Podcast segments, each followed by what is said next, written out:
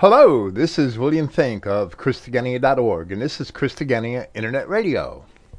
Today is Friday, April 19th, 2019. Praise Yahweh, the God of Israel, and thank you for listening. Last Friday, I presented a live program since we were on the road and I had a good cell phone connection. For various reasons, I purposely neglected to mention that we were on the road, but we were in Lake City, Florida for the weekend. Unfortunately, the recording had failed me, and having no backup, I had to record the program again after we got home late Sunday.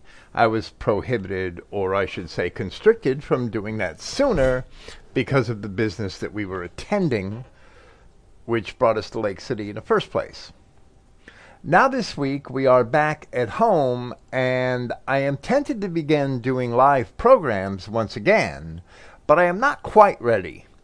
Just a couple of weeks ago, and after a long wait, we finally had a cell phone repeater that we had purchased placed atop a 45 foot antenna tower on our property, which was here from the previous owner.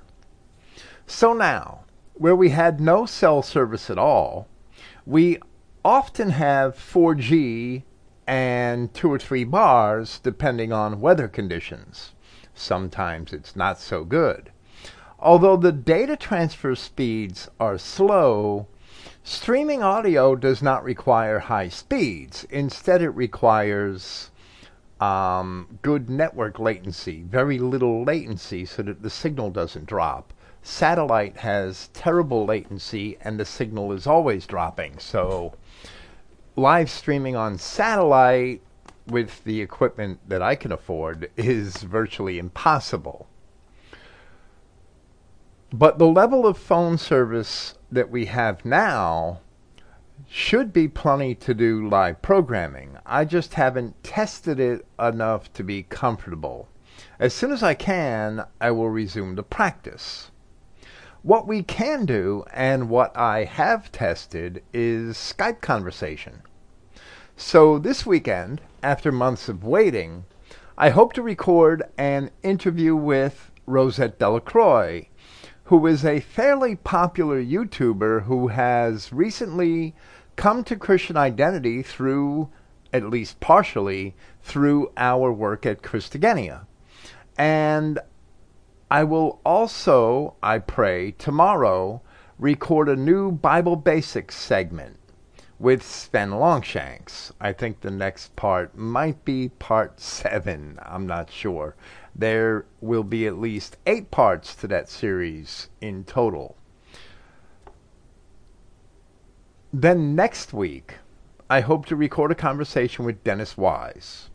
Dennis, who is another popular YouTuber, is the author of several videos, including Adolf Hitler, The Greatest Story Never Told, and The New World Order, Communism by the Back Door, and lately, The Secret Masonic Victory of World War II. His victory his videos are usually produced in segments and I believe that last one is up to part 19. He later, I believe, he did it with The Greatest Story Never Told. He later compiles these segments into a single video. The Greatest Story Never Told is an awesome, awesome production, and I think it's about six hours. It will keep you busy for a long, stormy night. Dennis has also come to understand at least much of our Christian identity view of Scripture and history. I imagine Sven Longshank should get a lot of credit for that, having spoken with Dennis at great length for many podcasts. I'm certain that Dennis and I will have many things to talk about. Because of trepidation over whether I will be able to write 12 to 15 pages in a single day and then make a live presentation of what I have written that same evening, which was my Saturday schedule for several years until the recent hurricane. I am going to move a resumed weekend program to Sunday evenings while continuing to present my Bible commentaries on Fridays. At least that's what I present on most Fridays. So I hope my listeners watch for Christogenea weekend programs to be announced and then posted in the usual fashion, and I hope to do so every Sunday. But with many chores still remaining, I cannot yet promise that I can do it every Sunday. For now, I will do as many Sunday programs as I can, and I hope to even resume producing my commentary on the protocols of Satan by the beginning of June. I have really been itching to get back to that, even though I have no idea what I'm going to present in part 40, except that I hope to present, of course, a commentary on the last of protocol number three which is all that I am up to after 39 parts. I hope that as I continue it, I can be just as diligent and detailed as I have been through the first 39 parts. This is the Arab question, part 6. In part 5 of the series, which we presented here just last week, we discussed the words Ladino and mestizo, and the fact that the terms were equated in three prominent English language dictionaries, which were published in or before the 1970s. Doing that, we also showed the history of the term Ladino as an epithet for Sephardic Jews and their peculiar dialect of Old Spanish, which many of them continue to speak even today. Then we showed how mestizos, or mixed race Indian and presumably Spanish or Portuguese Mexicans and South Americans, were called Ladinos. And we wondered how these half breeds, who are actually more like Heinz 57 varieties, had derived from many different races, how they would be called by a label which is exclusive to Sephardic Jews in Europe. but we should not have to speculate. It was evidently not the true Spaniards or Portuguese who had mixed with Indians sufficiently and gave them such a label but rather it was Sephardic Jews themselves from whom they acquired the name Ladino, because it certainly was mixed Jews or crypto Jews fleeing the Inquisition, who had settled among the Indian tribes in outlying areas and who freely mingled with them. Now, the Spanish and Portuguese may have mixed heavily with these Indians since then, but originally that does not seem to be the case, at least not on any great scale. Originally, it seems to be the converso Jews or the crypto Jews who wanted to remain as Jews who mingled with these Indians. The 16th century rumors that the so called Indians had descended from the ancient lost tribes of Israel fueled the race mixing of Jews and Indians. And even Manasseh ben Israel, the rabbi most responsible for prodding Cromwell to make England safe once again for Judaism, had repeated those rumors in his letters to Cromwell, which are well preserved. This belief that the Indians were the lost tribes, which is patently ridiculous, had rapidly spread throughout Europe.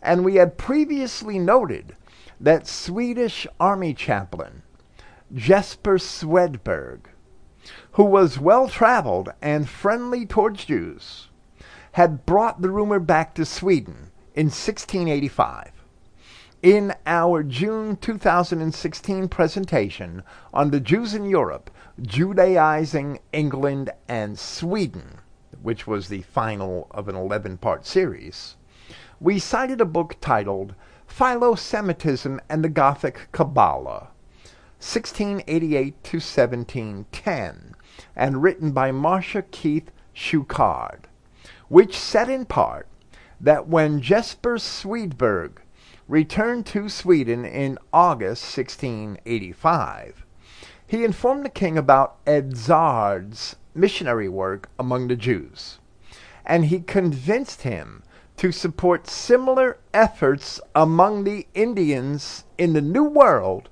whom he and Edzard believed to be the descendants of the ten lost tribes of Israel. Swedberg, Jesper Swedberg, confusing Messianic Judaism for Christianity, was basically a proselyte of this Edzard, who was a former Sabbatian, a believer that this Jew named Sabati, Levi Sabati, or something like that, was actually the Messiah. Swedberg was a proselyte of this Edzard, who was a former Sabbatian and a Messianic Jew. Sabbatai Levi, I think his name was, or Sabbatai Levi. There is documentation in many other sources, aside from the lives of Manasseh ben Israel and Jesper Swedberg, that the Jews themselves, Jewish rabbis, and Jewish so called scholars, had both contrived and perpetuated the idea that the Indians of the New World were the ancient, quote unquote, lost Israelites.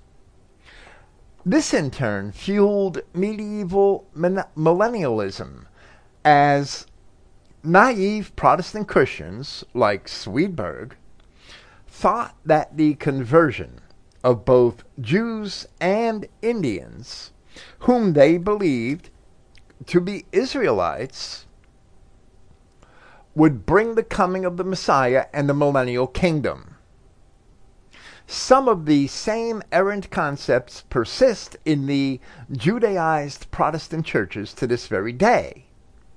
So in the 17th century, if the Jews believed that the Indians were the so called lost tribes, what moral prohibition would prevent them from intermingling with the Indians? I would assert that their own profession in this matter actually facilitated their having mingled with the Indians. We have already seen testimony from several witnesses that Jews did indeed mingle with the Indians, and now this evening we will present modern evidence of the same. In our last presentation in the series, we also saw a lot of discussion about surnames, which either appear to be Spanish or Portuguese, but which are actually Jewish, or which are Spanish or Portuguese, but which are frequently used by Jews, as Jews steal names wherever they go. So, researching that a little further, we came across an article for the name Campos which also had a few things to say about Spanish toponyms as used as surnames. A toponym, a name that was made from a feature of topography or from the name of a place. So here are the relevant paragraphs which actually discuss the supposedly English name campus, which is really a Jewish name. Campus surname, meaning and origin from the website Name Your Roots. The name campus is of Spanish origin. The English meaning of campus is campos, a place in Murcia, Spain. The surname campus is a toponymic name, which means that it is, a, it is derived from a geographical location. Toponymic names can be based on anything from the name of a town or village to the name of a forest or pasture. This is the largest category of family names, probably due to the geographical migrations to which the Jews from Spain and Portugal were subject after the Inquisition and the love they had for the country in which they had lived for many centuries. There are many indicators that the name Campus may be of Jewish origin, emanating from the Jewish communities of Spain and Portugal. When the Romans conquered the Jewish nation, actually Judea, in 70 AD, much of the Jewish population was sent into exile throughout the Roman Empire. Many were sent to the Iberian Peninsula. The approximately 750,000 Jews living in Spain in the year 1492 were banished from the country by royal decree of Ferdinand and Isabella. The Jews of Portugal were banished several years later. Reprieve from the banishment decrees was promised to those Jews who converted to Catholicism. Though some converted by choice, most of these new Christian, they were called new Christians, new Christian converts, were called conversos or marranos, a derogatory term for converts meaning pigs in Spanish. Anusim, anusim, A-N-U-S-I-M, A-N-U-S, that's interesting, I-M. That would be anuses in English plural. Anusim, meaning coerced ones in Hebrew, and crypto Jews, as they secretly continued to practice the tenets of the Jewish faith. Our research has found that the family named, name Campus is cited with respect to Jews and crypto Jews in at least 43 biographical, or I'm sorry, bibliographical, documentary, or electronic references. And actually, this website has many such reports on such names, especially on Sephardic Jewish names. Of course, all mainstream sources confuse Judean and Jewish, but in 70 AD it is nearly appropriate. One of those references the article refers to is the circumcision register of Isaac and Abraham de Paiba, 1715 to 1775, from the archives of the Spanish and Portuguese Jews congregation of Bevis Marks in London, England. This particular work is a famous and often cited source for information on Sephardic Jews in Britain dating from the 17th century. I'm sorry, from the 18th century. But I wondered about the name of its Jewish authors, Paiba, and found that is also a toponym. There is a town named Paiba, P-A-I-B-A, on the Canary Islands, an island chain off of North Africa's western coast. And they were controlled by Spain in 1499, the year that the Spanish Inquisition had reached the islands.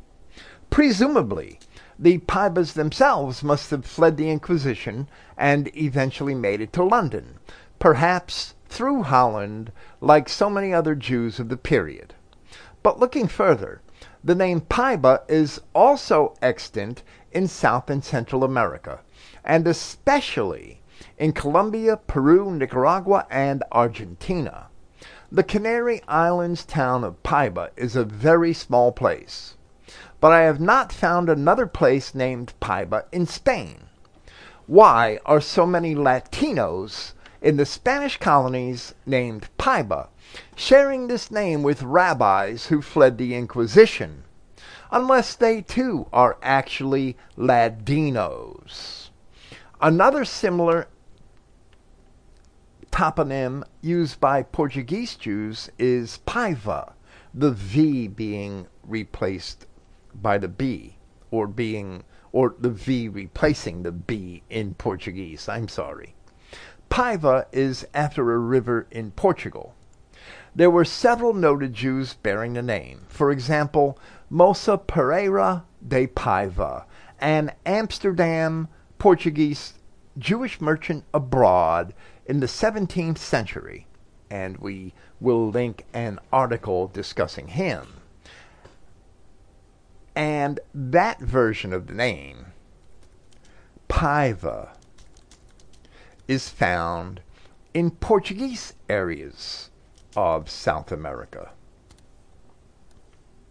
When I was researching this name, Paiva, I found one genealogy website which claimed it is probably for Pabouv, an evidently French Norman name, or Norman French name.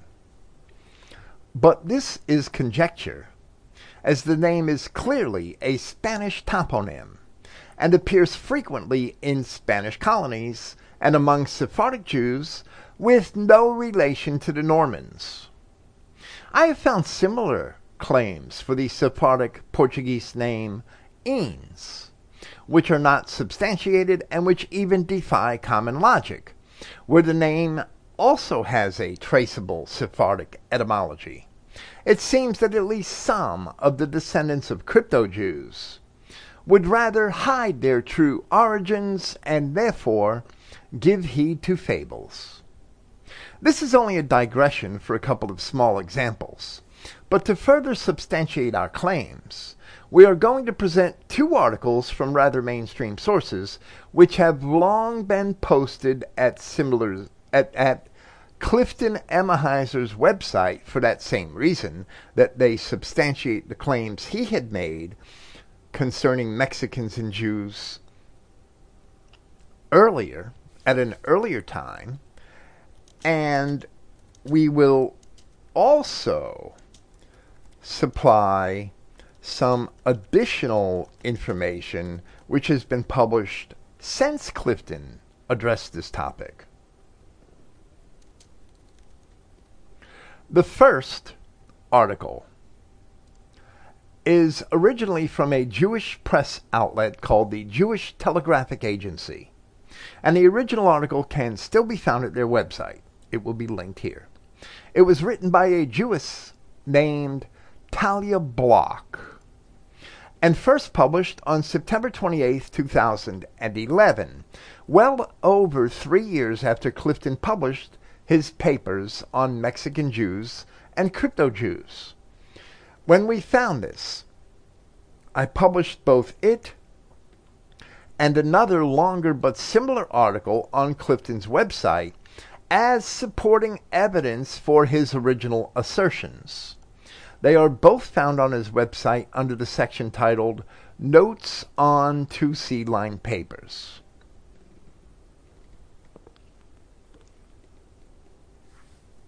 I will probably end up putting links there to this present presentation or even to this series of presentations in the near future.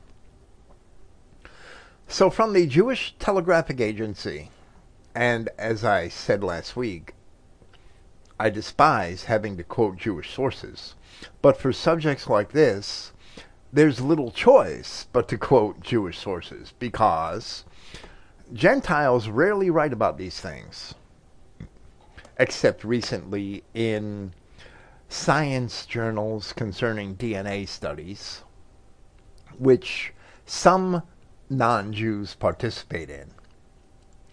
This is new genetic evidence links Spanish Americans of Southwest to Jews.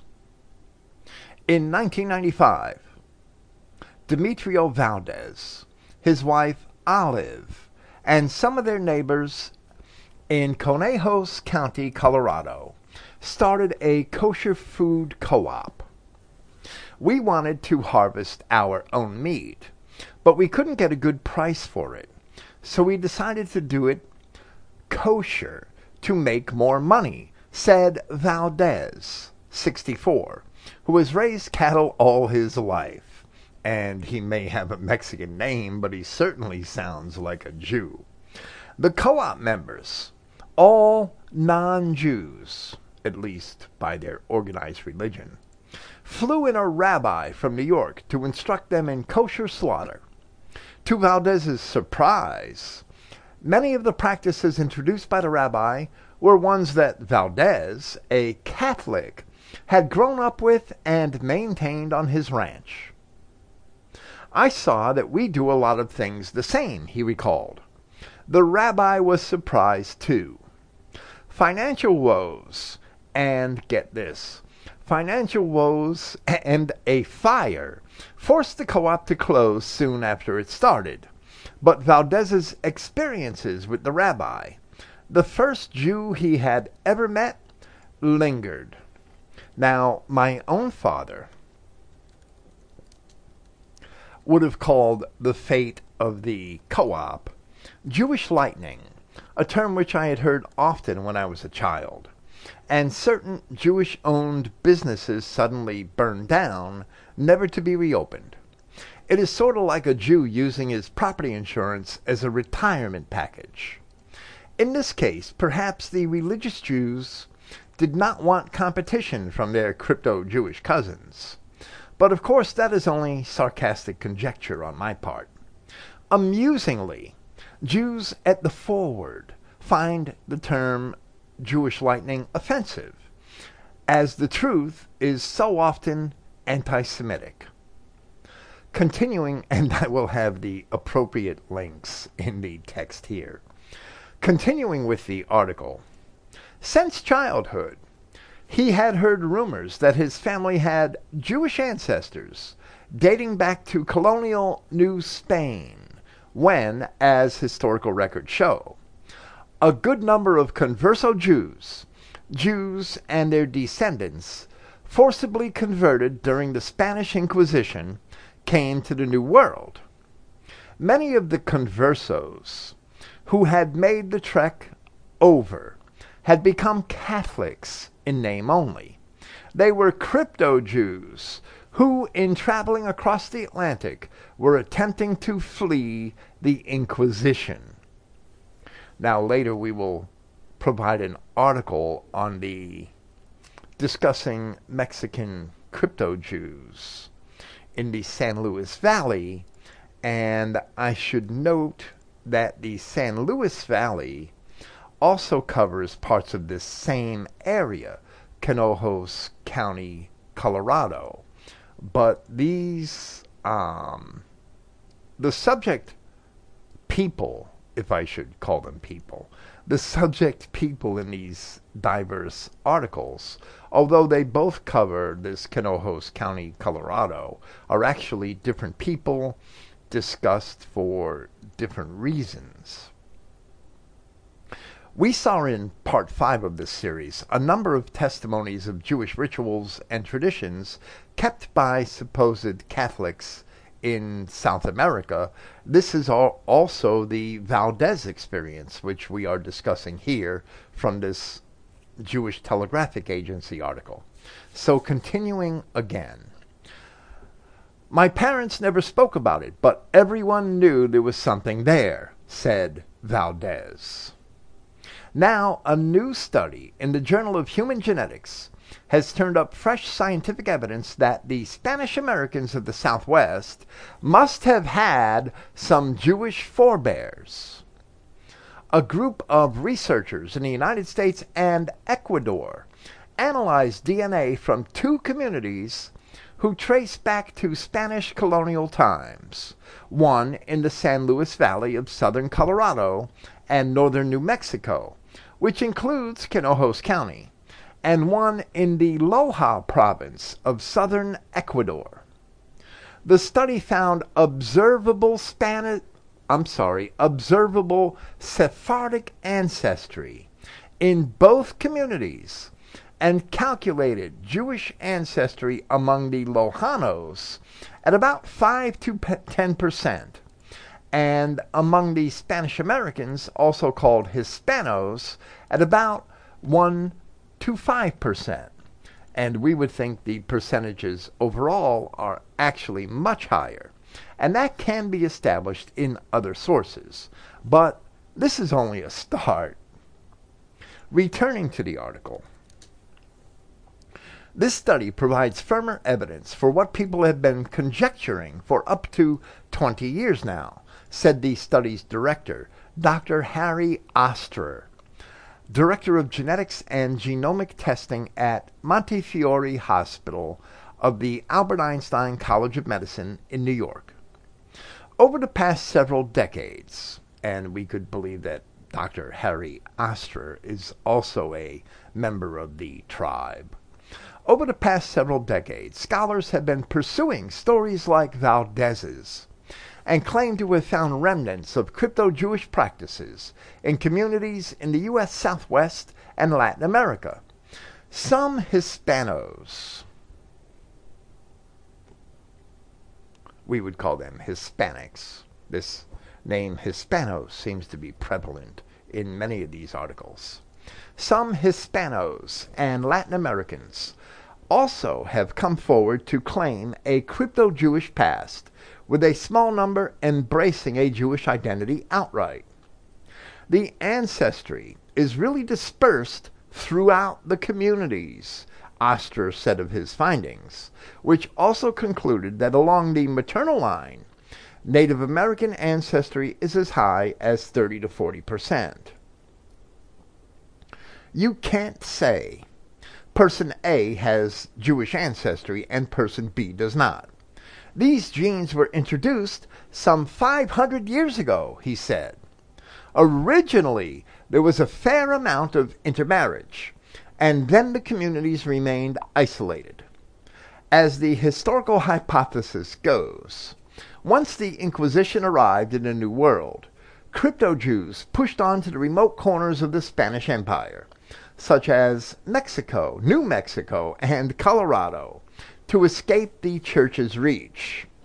The San Luis Valley and Loja, both located in the farthest corners of what were once Spanish holdings, would therefore be expected to have discernible Jewish ancestry. But the groundswell of interest in a crypto Jewish past among those of Spanish origin, particularly in the American Southwest, has also sparked controversy. A number of scholars have vociferously disputed any present day evidence of Judaism, arguing that practices reported as Jewish had their origins in Seventh day Adventism or fundamental Christianity.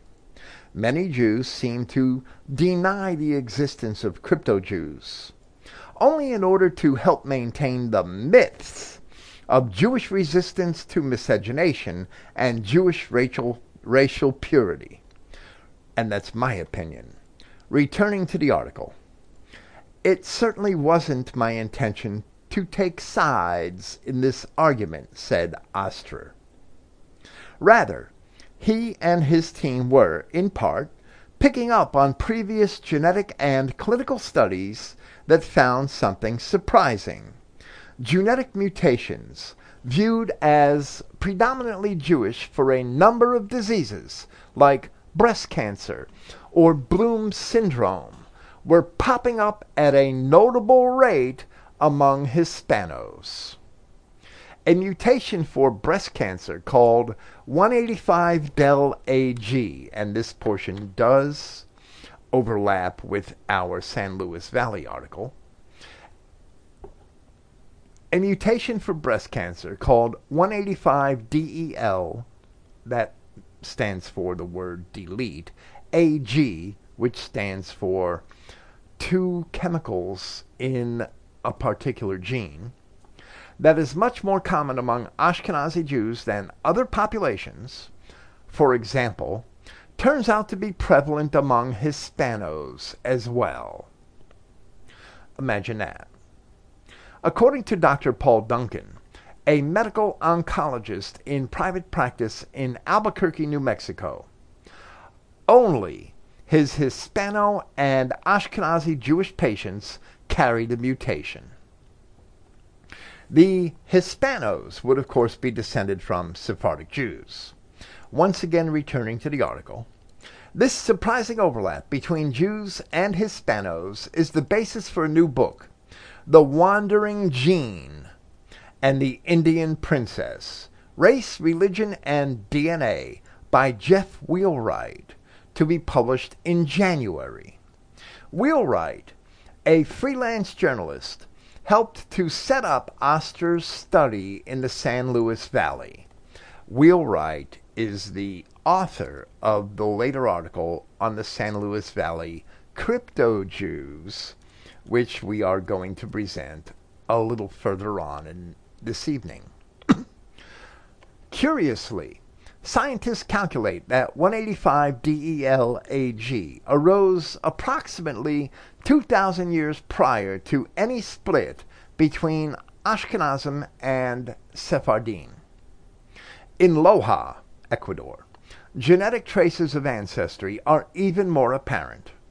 Scattered across the remote villages of the province are nearly 100 people with Laron, L A R O N, Laron. I'll pronounce it Laron. I don't know if that's accurate or not, but that's the way I'm going to say it. Scattered across the remote villages of the province are nearly 100 people with Laron syndrome, which is marked by a severe short stature.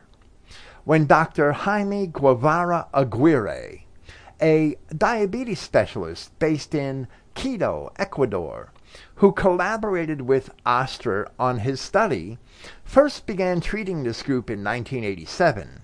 The referring physician told him that legend had it that these people all descended from the same Sephardic Jew who had come over with the explorers. Now, in the 2010 census, according to Wikipedia, the Loja province had a total population of just about 450,000 people. And just over 90% of them are listed as mestizo. According to the U.S. Library of Medicine, Laron syndrome is a rare form of short stature that results from the body's inability to use growth hormone, a substance produced by the brain's pituitary gland that helps promote growth. Affected individuals are close to normal size at birth, but they experience slow growth from early childhood that results in very short stature. If the condition is not treated, I don't know how they would treat it. Adult males typically reach a maximum height of about four and a half feet. Adult females may be just over four feet tall.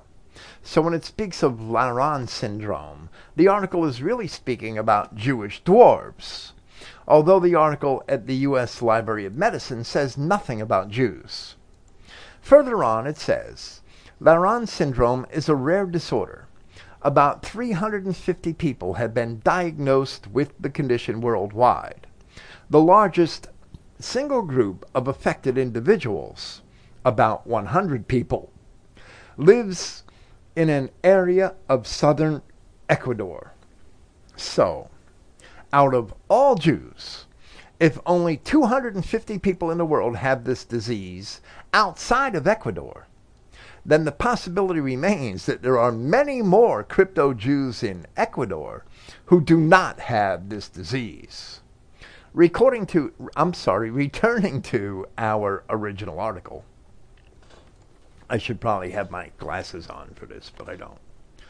In 1992 and 1993, scientists discovered that all Lojanos, people in that Loja province in Ecuador, with Larons, carried the same mutation and shared it with one person in Israel and nine others in Latin America.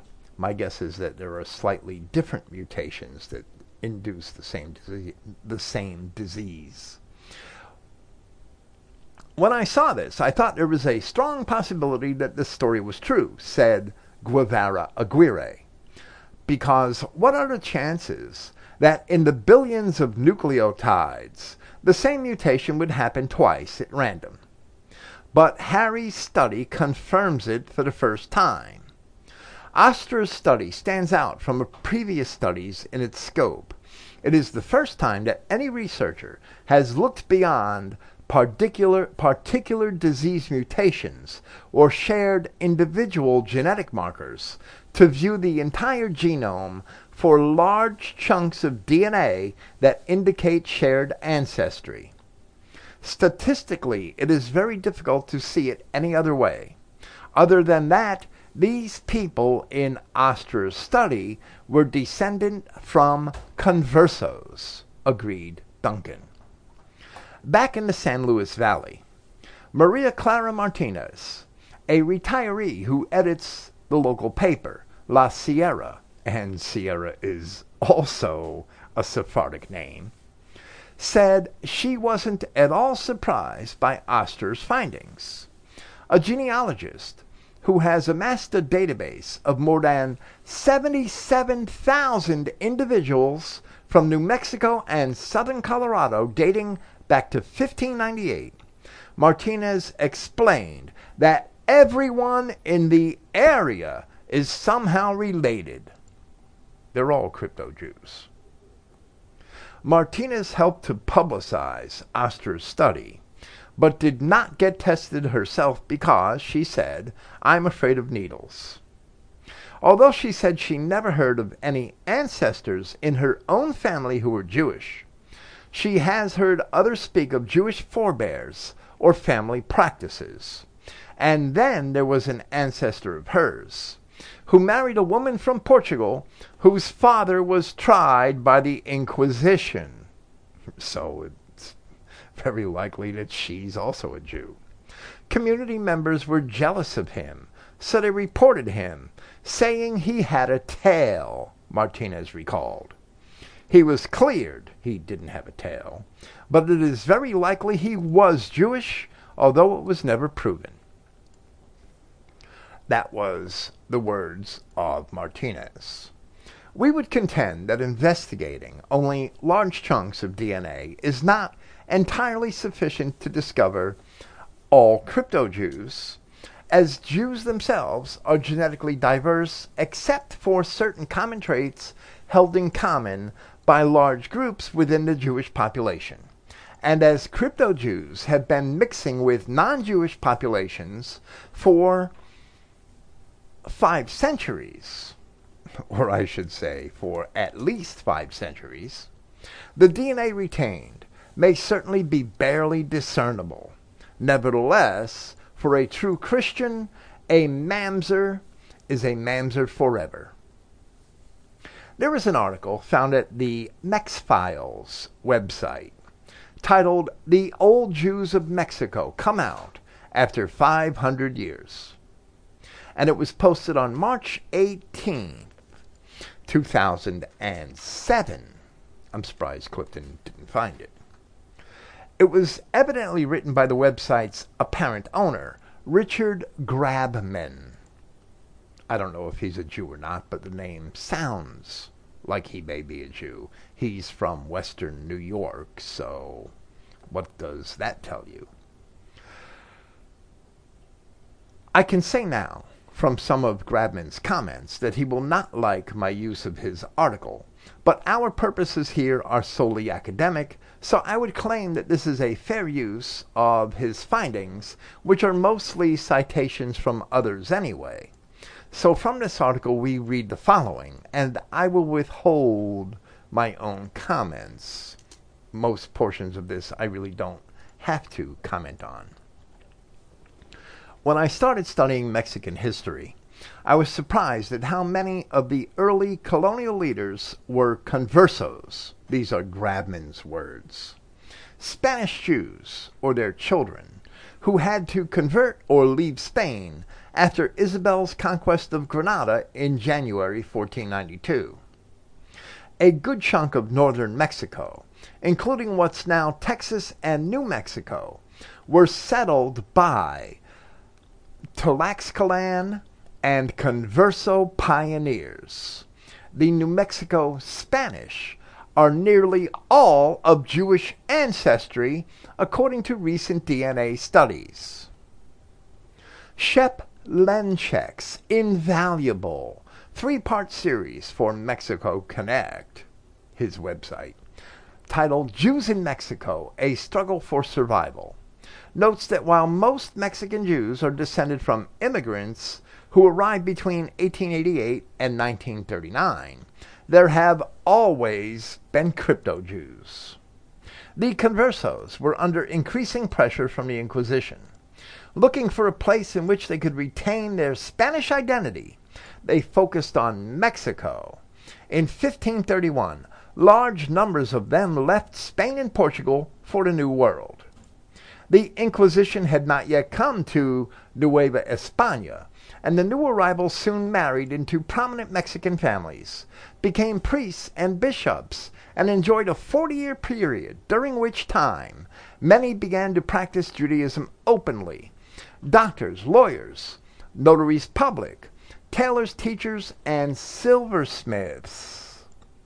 They brought much needed skills to the new colony and were well received. They settled in Veracruz, Campeche, Oaxaca, Guadalajara, Morelia, and Mexico City. And please take note that I'm aware that I had cited that part of this article in our last presentation. This week I am citing much more of it. And it continues. And and let me say that okay. Grabman now has a comment here because he's citing from this Shep Lenchek. Grabman has a comment. Conversos were not overtly persecuted, but were eventually assimilated into the general population. And then going on to cite Lenchek, the Inquisition, cite Lenchek further, I should say, the Inquisition was never as virulent in Mexico as it was in Spain where more than 4,000 people were burned at the stake. Many more were imprisoned for the Jewish heresy. Massacres were instigated that took thousands of lives. By contrast, between 1571, when the Inquisition was established in Mexico, and 1821, when it ended, only about 110 people were actually burned at the stake. Perhaps the same number died under torture or in prison either awaiting trial or after sentencing. There were no popular outcries against Jews. The Inquisition was imposed from Spain. It cannot be blamed on Mexicans. Then Grabman says, it's to the honor of Mexico to report that Lenchek notes, and he cites him further, the only recorded incidents of official anti Semitism came in the 1930s. Suffering from a depression, Mexican labor unions pressured the government to enact restrictions on Chinese and Jewish immigration. Later in the same decade, neo Nazi right wingers, financed from Berlin, staged anti Jewish demonstrations in Mexico City. But not a single act of violence against Jews or Jewish property can be documented. I don't know if I would call 1930s Mexicans who are urged on by National Socialists. I don't know if I would call them neo Nazis, but that's the Jewish author of this article, as Lenchek is also a Jew, and I'm sure Grabman probably is too. And that's also why their remarks and opinions are friendly to Jews in our series, The Jews in Medieval Europe, we cited much documented evidence of Jewish treachery in Spain that led to their so called persecutions, that led to justifiable pogroms against Jews. That's what they led to. Grabman continues and he says, which isn't to say that the crypto Jews weren't at a disadvantage when it came to remaining Jewish. But 500 years after the conquest, some are rediscovering their roots, as Roberto Loiterman wrote for the Jewish Journal, posted on New American Media on March 16, 2007. And I must note that that website is now defunct, but that is what Grabman is, is citing and quoting Loiterman, He told me he was going to visit a group of Mexicans practicing Judaism on their own. No rabbi, no shul. It sounded fascinating. I asked if I could come along. I wondered what had led these people, born into Catholic families, to follow Judaism. More than that, I wanted to see Judaism through their eyes. What do they feel when they say the prayers? What is the source of their faith? This was not the first time I'd asked these questions. During the high holidays, I had attended services at Beth Shalom. Of course, Loiterman also must be a Jew, right? Where a vibrant group of Latino converts has revitalized that shul. And that word is S H U L. I'm not entirely sure what it means, so let's look it up. A shul is a synagogue. Okay. It's short for synagogue, I guess, in Jewish. Maybe it's a corruption of some Hebrew word. I'm not sure. He goes on to say, this is Loiterman, Dr. Mario Espinosa, a Mexicali, a Mexicali Jew, a Mexicali obstetrician gynecologist, spoke about his certainty that he's descended from Jews forcibly converted to Christianity centuries ago. He used the Hebrew word anuism, or I'm sorry, anusim, constrained people or forcibly converted, rather than Marranos, which means swine and properly anusim is the Jewish term for Jews forcibly converted to Catholicism, where the Spaniards, in a derogatory fashion, had often called them Marranos, which is pigs. That's really what they are. The Spanish were pretty much on the money there. For Mexicans, and we're going back to Grabman's words, for Mexicans who trace their lineage to Anusim, the Inquisition is not ancient history. It continued in Latin America, including Mexico, from the 1500s until the 1800s. During that period, those whose ancestors had been forced to convert from Judaism to Christianity were harassed, tortured, and sometimes killed if they were discovered to have continued Jewish practices, which is why those practices continued in secret if at all. Then he goes on to say, and, and this is a little ambiguous because Grabman didn't properly mark his citations in this part of his article. I think he's just continuing to quote from this Roberto Loiterman. Lucia Espinosa mentioned a grandmother who lit candles on Friday night. Lupe Medrano said that when she looked through her late grandfather's effects, she found a tallit hidden in a box. A tallit is a Jewish prayer shawl. With my tongue firmly planted into my cheek, I would say that maybe it was even a forerunner of the poncho. The group that has coalesced around the Medrano home is not the only one like it in Mexico. Far from it. The website of Beth Hatefutsoth, the Jewish Diaspora Museum in Tel Aviv, lists a number of communities of native Mexican Jews, various located in various parts of Mexico, who trace their origins to Anusim. How many descendants of Anusim are there?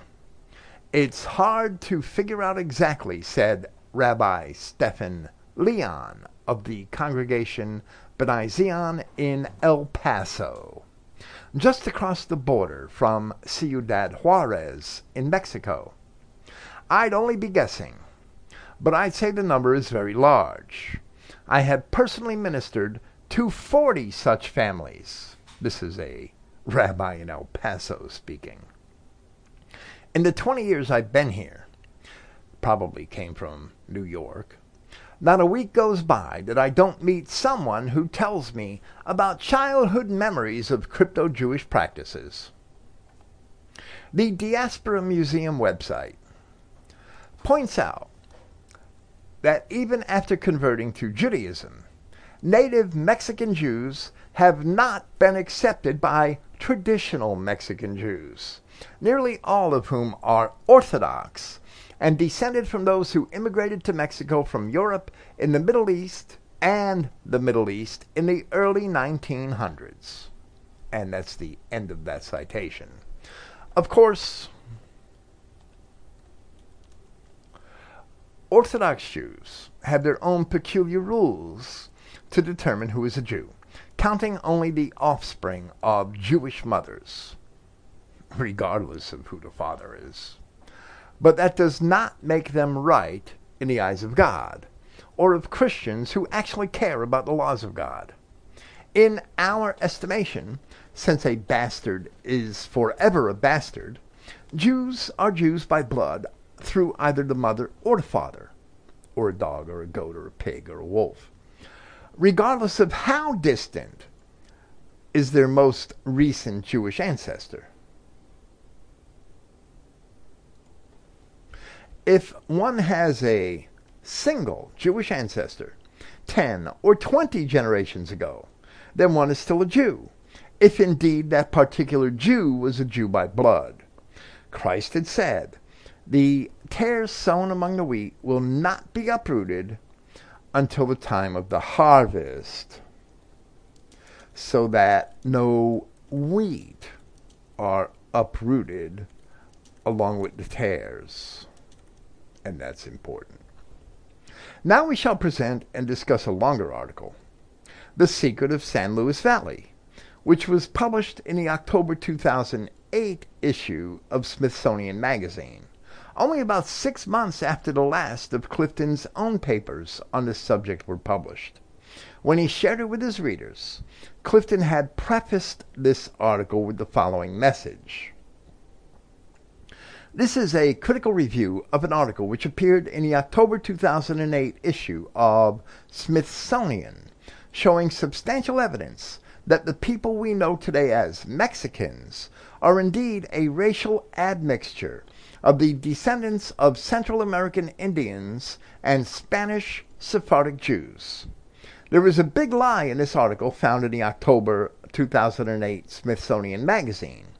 It is stated therein that the Mexicans are descended from the Eastern Ashkenazi Jews, but they are rather sprung from the Western Spanish Sephardic Jews.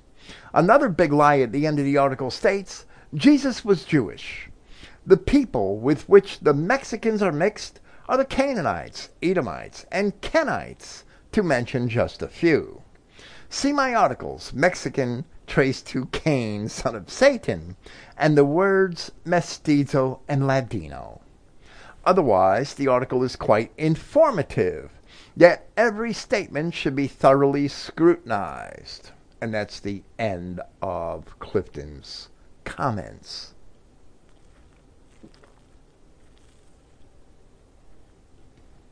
The only comments from Clifton that we had this evening. This article may be found at the Smithsonian website under the title The Secret Jews of San Luis Valley, which is a little different, where it is prefaced with the statement In Colorado, the gene linked to a virulent form of breast cancer found mainly in Jewish women is discovered in Hispanic Catholics. Imagine that. Perhaps Clifton misread the title, or perhaps what is more likely is that it has been retitled by Smithsonian since its original publication. Here is the version which Clifton had presented. The Secret of San Luis Valley. The discovery of a cancer gene among some Hispanic Catholics in southern Colorado supports the theory that they're descended from secret Jews who fled the Spanish Inquisition. And that is also a little different from the introduction in the current version of this article found at Smithsonian, and we will link that here. This article was by Jeff Wheelwright, who is or who was at this time going to be the author of a much larger book on this subject, which was mentioned in the article we had just presented by Richard Grabman. I never saw the Wheelwright book. I would have to check into that to see if it was indeed published as Grabman said it would be. So this is the secret of San Luis Valley, or the secret Jews of San Luis Valley. One September day in 2001, Teresa Castellano, Lisa Mullineaux, an evidently French name, Jeffrey Shaw, and Leeson Axell, A-X-E-L-L. And that name is rather ambiguous, the first and last names. So that's probably a Jew, but I don't know. We're having lunch in Denver. Genetic counselors from nearby hospitals and specialists in inherited cancers.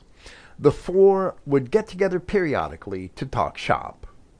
That day they surprised one another. They'd each documented a case or two of Hispanic women with aggressive breast cancer linked to a particular genetic mutation.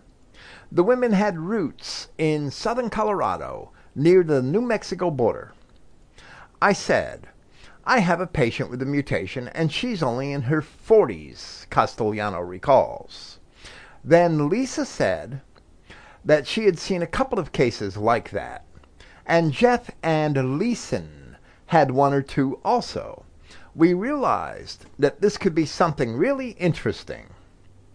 Curiously, the genetic mutation that caused the virulent breast cancer had previously been found primarily in Jewish people whose ancestral home was Central or Eastern Europe. Yet all of these new patients were Hispanic Catholics. Genetic counselors Teresa Castellano in San Luis, or San Luis, I'm sorry, helped identify people who carried the gene mutation and urged that family members be tested for it.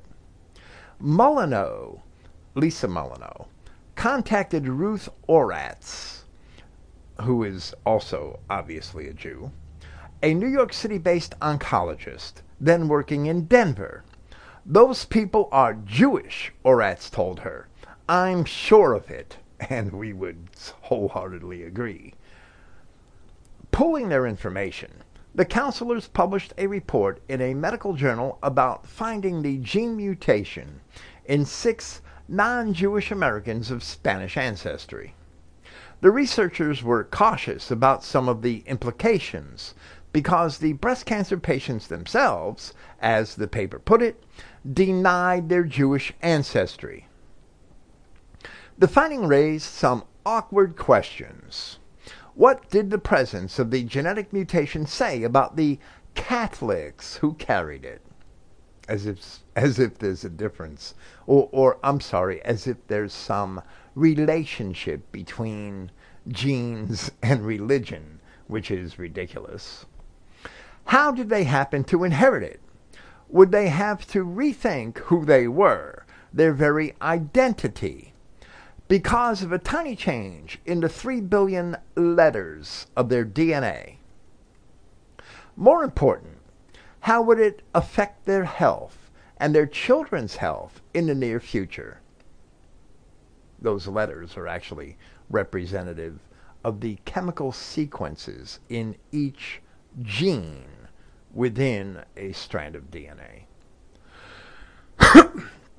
Some people in the valley were reluctant to confront such questions, at least initially, and a handful even rejected the overtures of physicians, scientists, and historians who were suddenly interested in their family histories. But rumors of secret Spanish Jewry had floated around northern New Mexico and the San Luis Valley for years. And now the cold hard facts of DNA appear to support them. And of course it does, at a much greater degree than this. As a result, families in this remote high desert community had come to had to come to grips with a kind of knowledge that more and more of us are likely to face for the story of this wayward gene is the story of modern genetics, a science that increasingly has the power to predict the future and to illuminate the past in unsettling ways.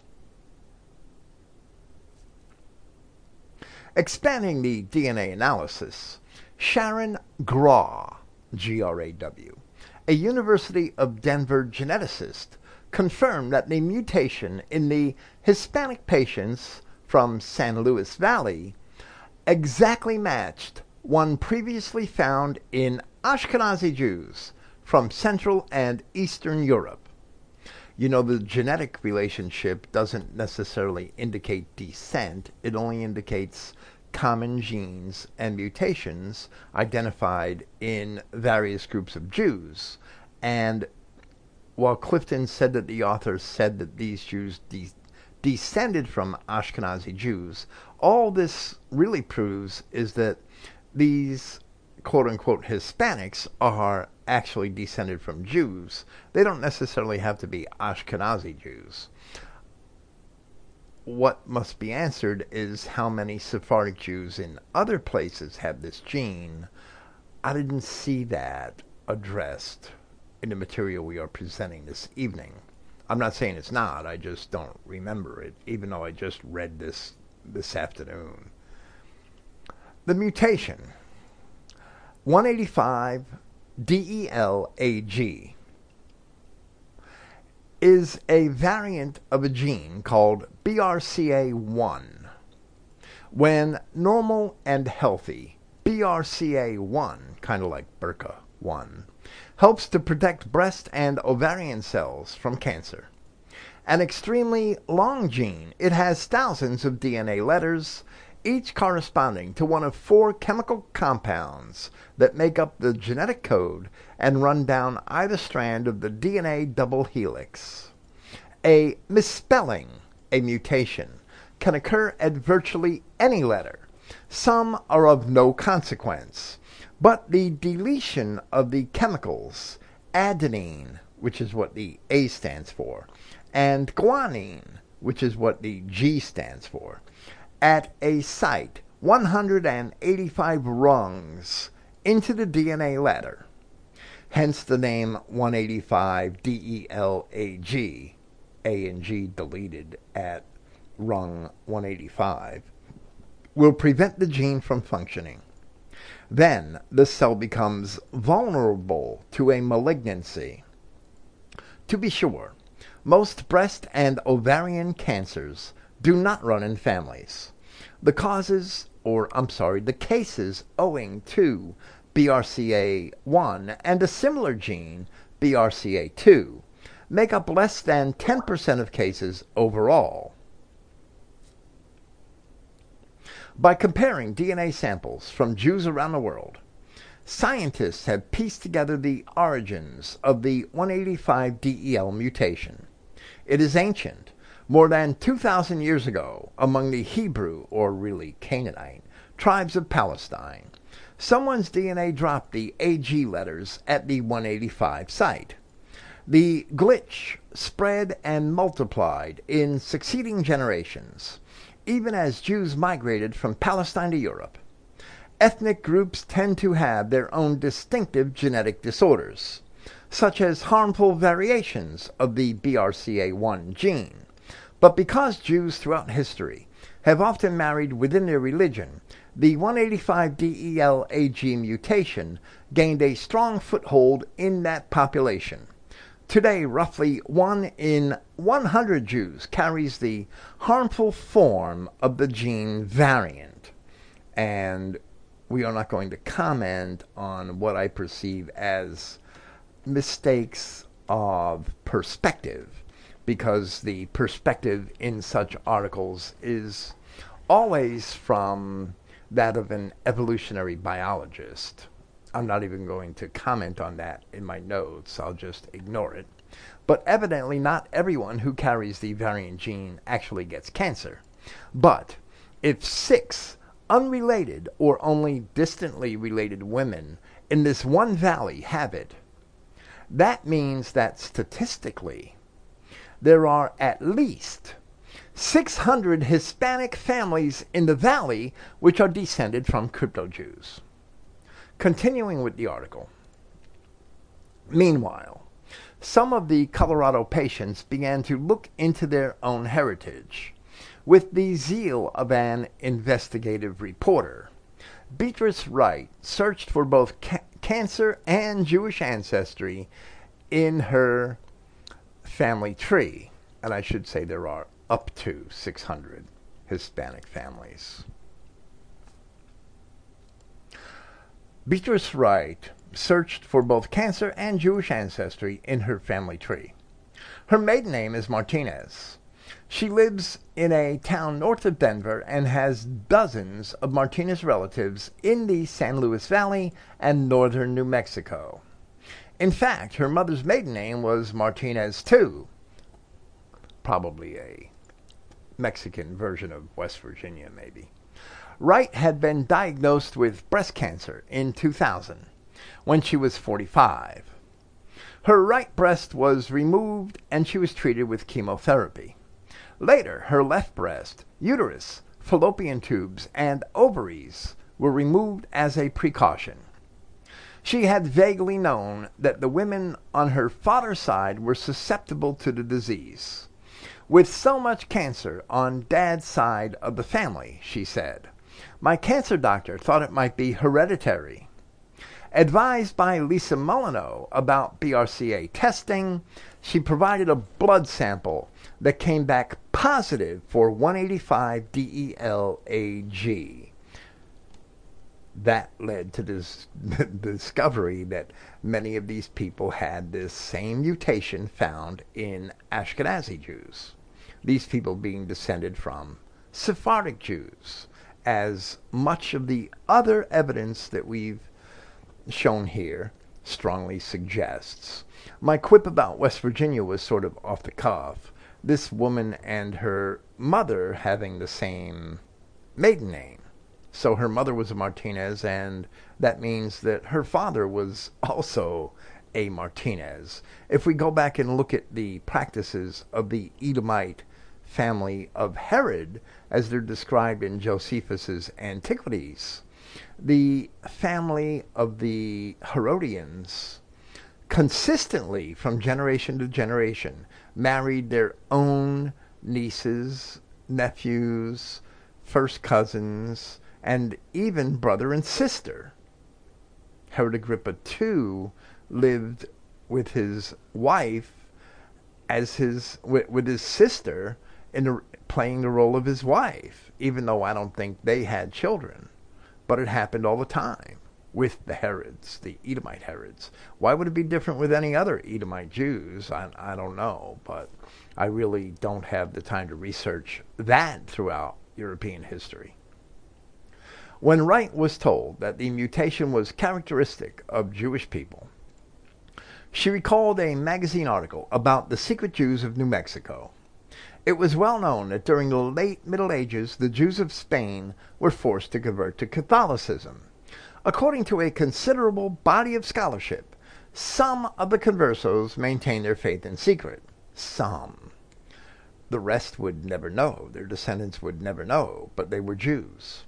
After Judaism was outlawed in Spain in 1492 and Jews were expelled, some of those who stayed took their beliefs further underground the exiles went as far as the New World. For the first time, Wright connected this history to memories of conceivably Jewish customs, such as sweeping dust into the center of a room and covering mirrors while mourning a loved one's death.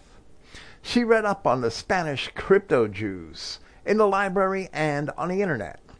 In 2001, she and her husband made an extended visit to the valley and northern New Mexico. Tracking down as many of her paternal relatives as she could find, she alerted them to the dangerous genetic legacy and their ethno religious heritage. I have 60 first cousins.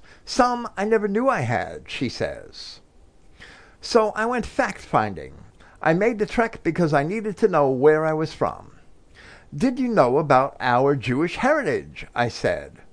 It wasn't a big deal to some of them, but others kind of raised an eyebrow like I didn't know what I was talking about.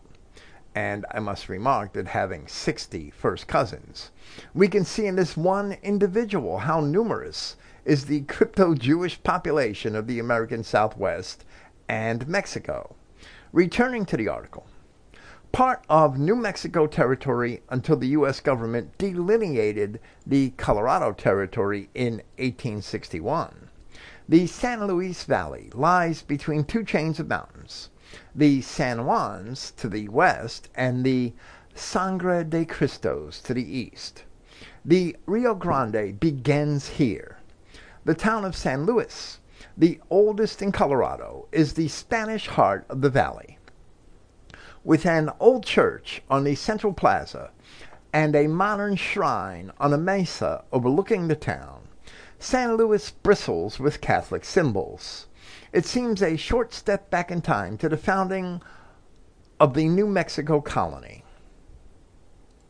When picaresque, gold hungry conquistadors, I wonder what sort of conquistadors they were, Franciscan friars, and Pueblo Indians came together, often violently, in a spare and sunburnt land. As Willa Cather put it in Death Comes for the Archbishop, perhaps the best novel about the region, the sunsets reflected on the Sangre de Cristo Mountains are not the color of living blood, but the color of the dried blood of saints and martyrs and here I may opine that the Archbishop was probably also a crypto Jew. Continuing with the article. The discovery of the 185 DELAG mutation in the valley and subsequently in New Mexico hints at a different story with its own trail of blood and persecution. Jews are always crying persecution. The significance of the genetic work was immediately recognized by Stanley M. Hordes, a professor at the University of New Mexico. During the early 1980s, Hordes, H O R D E S, with a name like that, he was probably a Jew too. I don't really know that though. Hordes had been New Mexico's official state historian. Maybe it's Hordes, who knows and part of his job was assisting people with their genealogies. Hordes, who is 59, recalls that he received some very unusual visits in my office. People would drop by and tell me, in whispers, that so and so doesn't eat pork, or that so and so circumcises his children. Informants took him to backcountry cemeteries and showed him gravestones that he says bore six pointed stars. They brought out devotional objects from their closets that looked vaguely Jewish. As Hordes began speaking and writing about his findings, other New Mexicans came forward with memories of rituals and practices, followed by their ostensibly Christian parents or grandparents, having to do with the lighting of candles on Friday evenings or the slaughtering of animals. Hordes laid out his research in a 2005 book, To the End of the Earth, a History of the Crypto Jews of New Mexico. Following the Jews' expulsion from Spain, crypto Jews were among the early settlers of Mexico. The Spanish in Mexico periodically tried to root out the Judaizers, but it is clear from the records of trials that Jewish practices endured, even in the face of executions. According to Hordes' research, settlers who were crypto Jews or descended from Jews ventured up the Rio Grande to frontier outposts in New Mexico. For 300 years, as the territory passed from Spanish to Mexican to United States hands, there was almost nothing in the historical record about crypto Jews. Then, because of probing by younger relatives, the stories trickled out it was only when their suspicions were aroused decades later, Hordes writes, that they asked their elders, who reluctantly answered, Eramos Judios, which means, we were Jews. But were they? And of course, Orthodox Jews are going to contend with that. And the article presents some arguments Judith Neulander, what a name for a Jew, an ethnographer and co-director of the Judeo Study, Judaic Studies program at Case Western University in Cleveland, was at first a believer of Hordes' theory that crypto-Judaism had survived in New Mexico. But after interviewing people in the region herself, she concluded that it was an imagined community. Of course, the great volume of DNA evidence, and we will present more this evening, actually refutes Judith Neulander. Among other things, Neulander has accused Hordes of asking leading questions and planting suggestions of Jewish identity. She says there are better ex- explanations for the memories of unusual rites, vestiges of Seventh day Adventism, for example, which missionaries brought to the region in the early 20th century. She also suggested that perhaps some dark skinned Hispanics were trying to elevate their ethnic status by associating themselves with lighter skinned Jews, writing that claims of Judeo Spanish ancestry are used to assert an overvalued line of white ancestral descent in the American Southwest. What a racist. This is funny since many Jews attempt to convince Christians that Jesus was black. But Jews themselves are a bundle of contradictions. The article continues. Hordes disagrees. Just because there are some people who are wannabes doesn't mean everybody is a wannabe, he says but he acknowledges that Neulander's criticisms have made him and other researchers more cautious. Hordes, pursuing another line of evidence, also pointed out that some of the New Mexicans he was studying were afflicted by a rare skin condition, pemphigus vulgaris, that is more common among Jews than other ethnic groups. Newlander countered that the same type of pemphigus vulgaris occurs in other peoples of European and Mediterranean background. They are probably crypto Jews also. Then the 185 del, del AG, mutation surfaced. It was just the sort of objective data Hordes had been looking for. The findings didn't prove the carrier's Jewish ancestry, but the evidence smoothly fit his historical theme.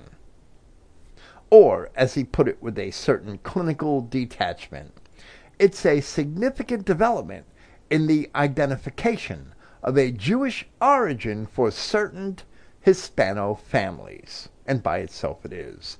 But with all of the other genetic evidence and historical evidence, we see that a wider, much, much wider population of Latinos, Mexicans, or Hispanos did indeed descend from crypto Jews or from converted Jews.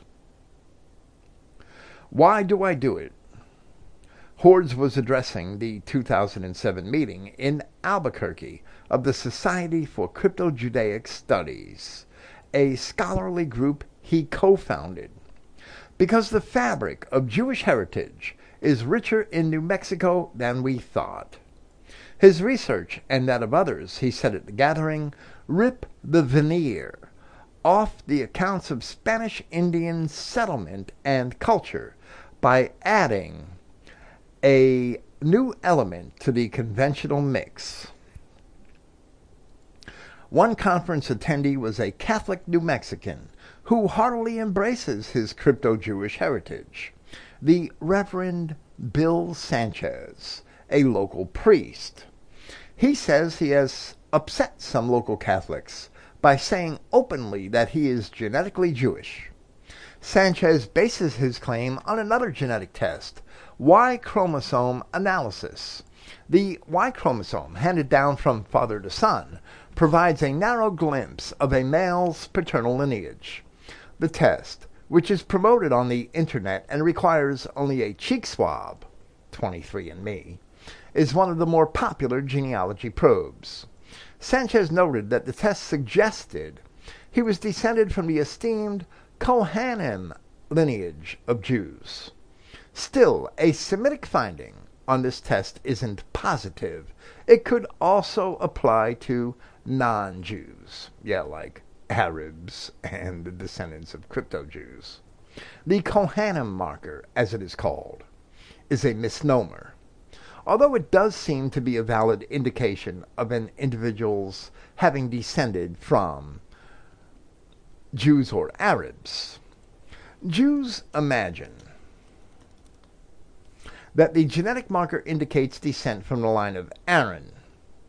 But that is purely conjecture based on their own claim to be Israelites.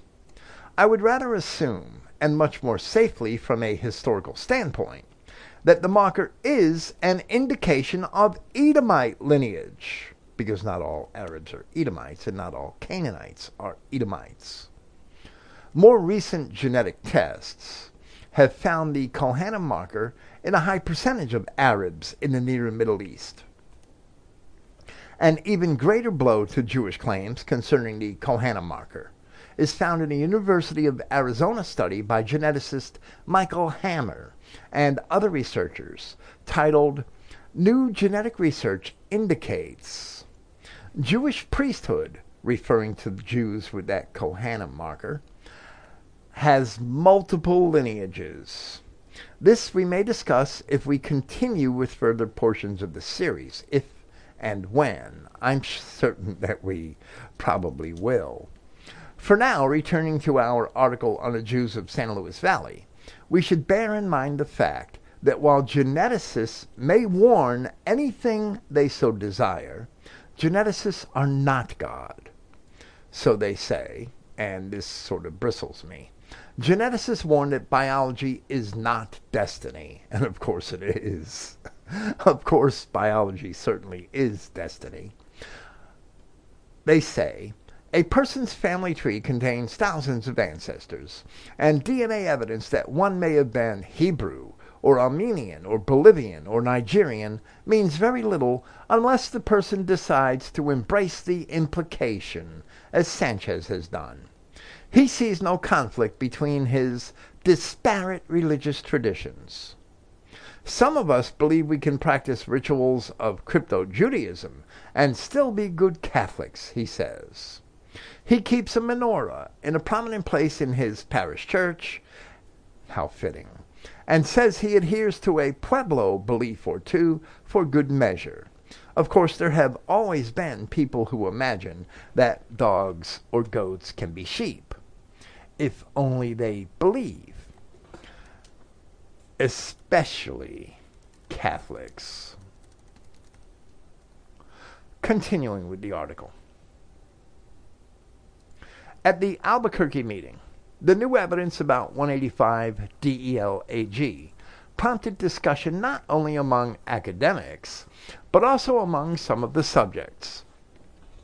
Robert Martinez, no immediate relation to Beatrice Wright, whose maiden name and whose mother's maiden name were Martinez, teaches history at a high school near Albuquerque.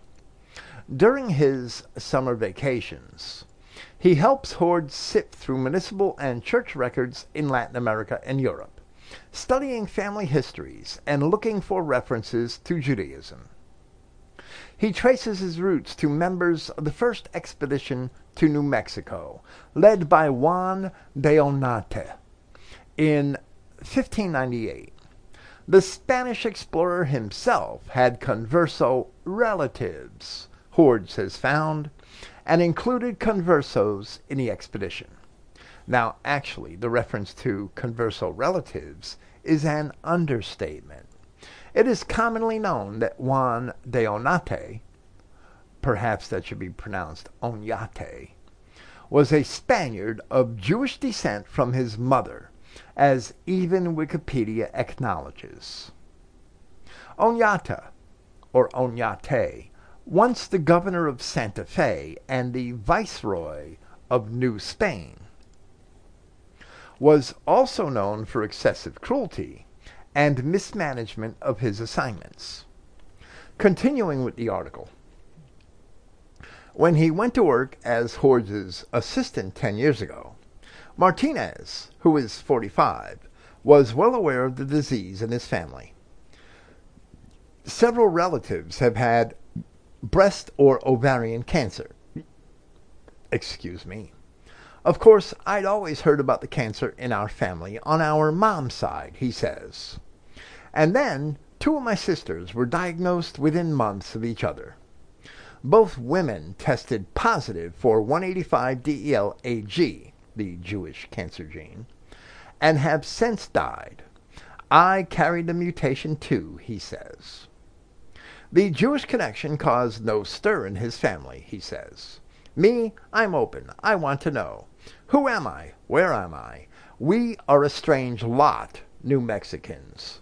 We refer to ourselves as Spanish, but we have Portuguese blood, Native American, some black too. We descend from a small genetic pool, and we're all connected if you go back far enough. Evidently, they are all connected to a few medieval Jews. According to the 2017 live birth statistics for New Mexico, over 56% of birthing mothers are identified as Hispanic. For the same year, in Colorado, it is over 28%. Evidently, Hispanic is not a race in Arizona, but over 27% of its citizens consider Mexican to be their ancestry group. In 2010, that number in Texas was 37.6%. To the Christian, all of these should be considered no differently from Arabs and Jews. Returning once again to our article. Teresa Castellano, the genetic counselor, has spent time in the San Luis Valley explaining BRCA, the main genes, BRCA1 and BRCA2, where the that 185 DELAG gene is located, explaining BRCA to community leaders, patients, and others. BRCA carriers, she tells them, have up to an 80% risk of developing breast cancer, as well as a significant risk of ovarian cancer. If a woman tests positive, her children would have a 50-50 chance of acquiring the flawed gene. BRCA mutations are passed down by men and women alike. If a family has mainly sons, the threat to the next generation may be masked. A year and a half ago, Castellano got a call from a laboratory technician advising her of another patient with a connection to the 185 DELAG mutation. The patient's family had roots in the San Luis Valley and northern Mexico. Their name was Valdez, the very gentleman who founded that kosher co-op who we started with this evening. His name was Valdez, so there you have it. At the top of the pedigree were eight siblings, two of whom, sisters, were still living. In the next generation were 29 adult children, including 15 females. Five of the 15 women had developed breast or ovarian cancer. Then came an expanding number of grandchildren and great-grandchildren who were as yet too young for the disease but who might have the mutation. Only one or two members of the disparate clan still lived in the valley so they spread out, and they aren't related to the Valdezes, to the Valdez who we opened with this evening, whose account we opened with this evening, who was the cattle rancher and was from the same county that overlap one of the same counties that overlaps the San Luis Valley. This mutation who also claimed to be descended from Jews. This mutation is only one of many genetic Jewish genetic markers, this 185D LAG. and only a, a relatively small number of Jews have this mutation. According to a 1996 study published at the American Association for Cancer Research, among women of Ashkenazi origin, Ashkenazi, Ashkenazi Jewish origin, a frame shift mutation of the BRCA1 gene, designated 185DELAG, occurs with a carrier frequency of approximately 1%. So only 1% of Ashkenazi Jews carry this gene and is estimated to account for about 39% of ovarian cancer cases occurring prior to age 50 years. So why the presence of 185 DELAG among these Mexicans is, to me, proof of their Jewish ancestry. Jewish ancestry among Mexicans is certainly not limited to these. Once again, returning to our article. Ironically, Castellano's initial patient, Teresa Valdez Martinez, did not carry the mutation herself. Her breast cancer was a sporadic case, not associated with a known mutation. But Teresa's sister Josephine and her first cousin Victoria had died of ovarian cancer. Their DNA, retrieved from stored blood samples, tested positive for 185 DELAG. Something's going on with our family, Therese said. We need to wake up. wake up and jump into the lake of fire. Castellano offered no counseling sessions, offered to hold, I'm sorry, counseling sessions with members of the Valdez extended family in April of 2007. With Teresa's backing, she sent out 50 invitations. A total of 67 people, including children, attended the session in a hospital conference room in Denver. Therese said, one cousin, he won't come. He doesn't want to know. To each his own. The tables were arranged in a U shape, rather like the mountains around the valley. Castellano stood at the open end.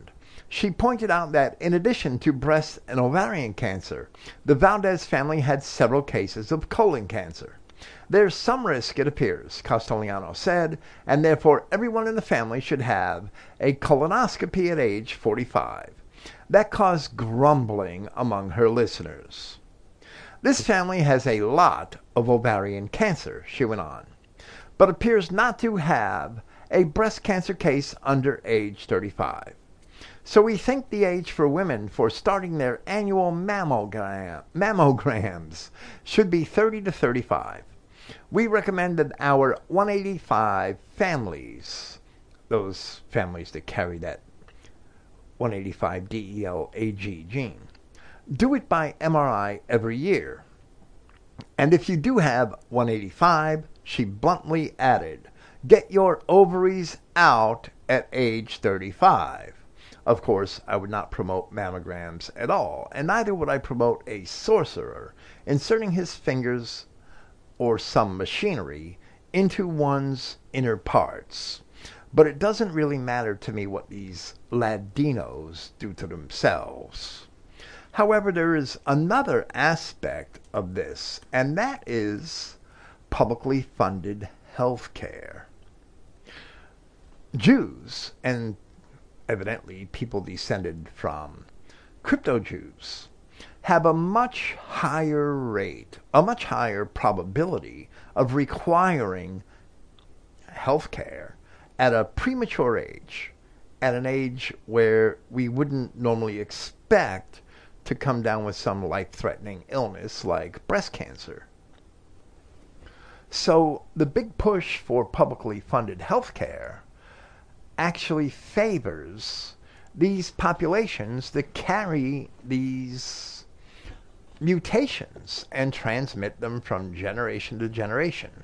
They become a burden on normal people, on real people, I should say, which are white people. they become a tremendous burden. And it's they who have the preponderance of this type of gene.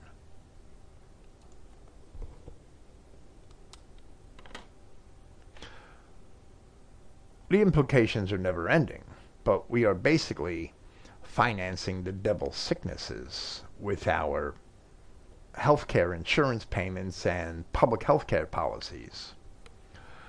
Going back to the article, a silence, then a question from a woman in her 20s. Can't a healthy lifestyle help? Do you have to have your ovaries out at 35?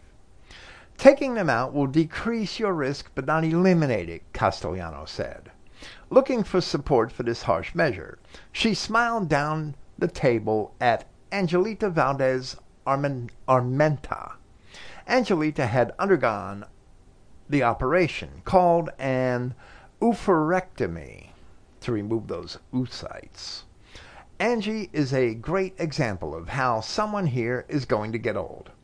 Months after the meeting, Angelita had her DNA tested and learned she was indeed a carrier of 185 DEL-AG. The point of the meeting which Castellano came to quickly enough, was to encourage family members to sign up for the DNA test. Do you have to be tested? she said. No, but then you have to pretend that you're positive and be more proactive about your health and your screening. Noting that the men were also at some risk of breast cancer, Castellano urged them to check themselves by inverting the nipple and feeling for a pea-sized lump. Shali Valdez, a teenager videotaping the session, put down her camera. If you have the mutation, she wanted to know, can you donate blood? The answer is yes. Can it get into other people? No, you had to inherit it. Shali looked pleased. Castellano looked satisfied. As of this writing, 15 additional Valdezes have undergone testing for the 185 DEL-AG mutation, with six of them testing positive. And of course, if you carry a certain gene and you marry a woman or a man who does not have that gene and you have children, the odds are only 50 50 roughly as to whether or not they will have the gene. If they do not have the gene, their children will not have the gene. With that in mind, we see how this gene has persisted amongst these Mexicans, and therefore I would say that a great number of these Mexicans must have been Sephardic Jews in order for the gene to persist and grow among such a large population over 500 years.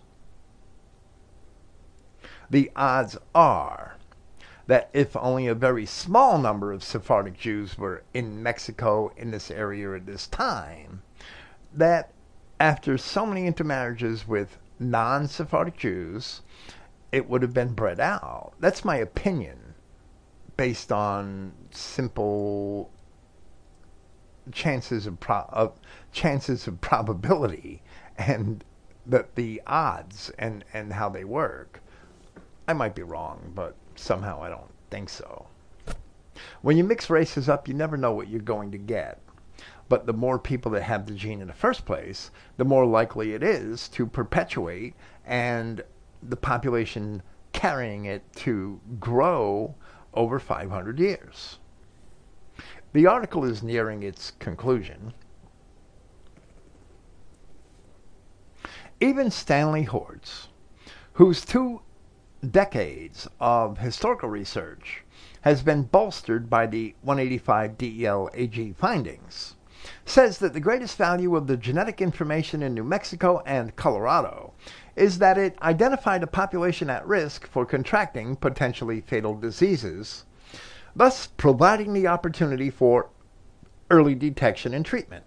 In other words, genes are rich in information, but the information that matters most is about life and death. As she prepared for the Valdez family meeting, Castellano recalled, She wondered how the group would respond to what she had to tell them about their medical history. She then plunged into her account of how 185 DELAG originated in the Middle East and traveled to New Mexico. The re- revelation that the Valdezes were related to Spanish Jews prompted quizzical looks, but later, Elise Valdez Vigil, at 68, the oldest family member there, said she wasn't bothered by the information. Jesus was Jewish, she said. And that concludes the article. And of course, Jesus was certainly not Jewish in the modern sense of the word. He was an Israelite of Judea. And the Edomite Canaanite Jews are not Israelites. But of course, we're all well familiar with that topic there was a much more recent there is much more recent evidence supporting our assertion concerning the true nature of Ladinos than what we should even present here, as we could repeat ourselves often. One of the newest is a preliminary study which had dozens of academic scientists as co-authors and was recently published on January 23rd, 2018 at a biology website maintained by the Cold Spring Harbor Laboratory titled Latin Americans Show Widespread Converso Ancestry and the Imprint of Local, Native Ancestry on Physical Appearance. Here is a portion of the abstract of the study which I have yet to read. Historical records and genetic analysis indicate that Latin Americans trace their ancestry mainly to the admixture of Native Americans, Europeans, and Sub-Saharan Africans. Using novel haplotype-based methods, here we infer the subpopulations involved in the admixture for over 6,500 Latin Americans and evaluate the impact of subcontinental ancestry on the physical appearance of these individuals. We find that pre-Columbian native genetic structure is mirrored in Latin Americans and that sources of non-native ancestry and admixture timings matched documented migratory flows. We also detect Southeast Mediterranean ancestry across Latin America, probably stemming from the clandestine colonial migration of Christian converts of non European origin. And then they have in parentheses, conversos. So these academic researchers and scientists have found that crypto-Jewish miscegenation with the indigenous natives was widespread across Latin America, even though the appearance of the resulting Ladinos remained largely native. It certainly is Ladino America. By now we hope to have established as fact, and we will probably stay on this topic for further pr- presentations. By now we hope to have established as fact that at least a great many of the so-called Latinos and Hispanics are actually descended from Jews. And after that, there is the Arab question, which is how many of the supposedly Spanish or Portuguese colonists actually descended from Iberians who were mixed with Arabs during the Islamic occupation of Iberia. Then, after the realization that Jews and Arabs are actually both descended in great degree from the Canaanites and other enemies of ancient Israel, we may indeed arrive at a full view of the answers to the Arab question. And we may begin to approach the appropriate conclusions from our Christian instruction on the sheep and the goats. In the end, there will be no sword people in the kingdom of Yahweh. So how could we accept them among us now? Thank you for listening.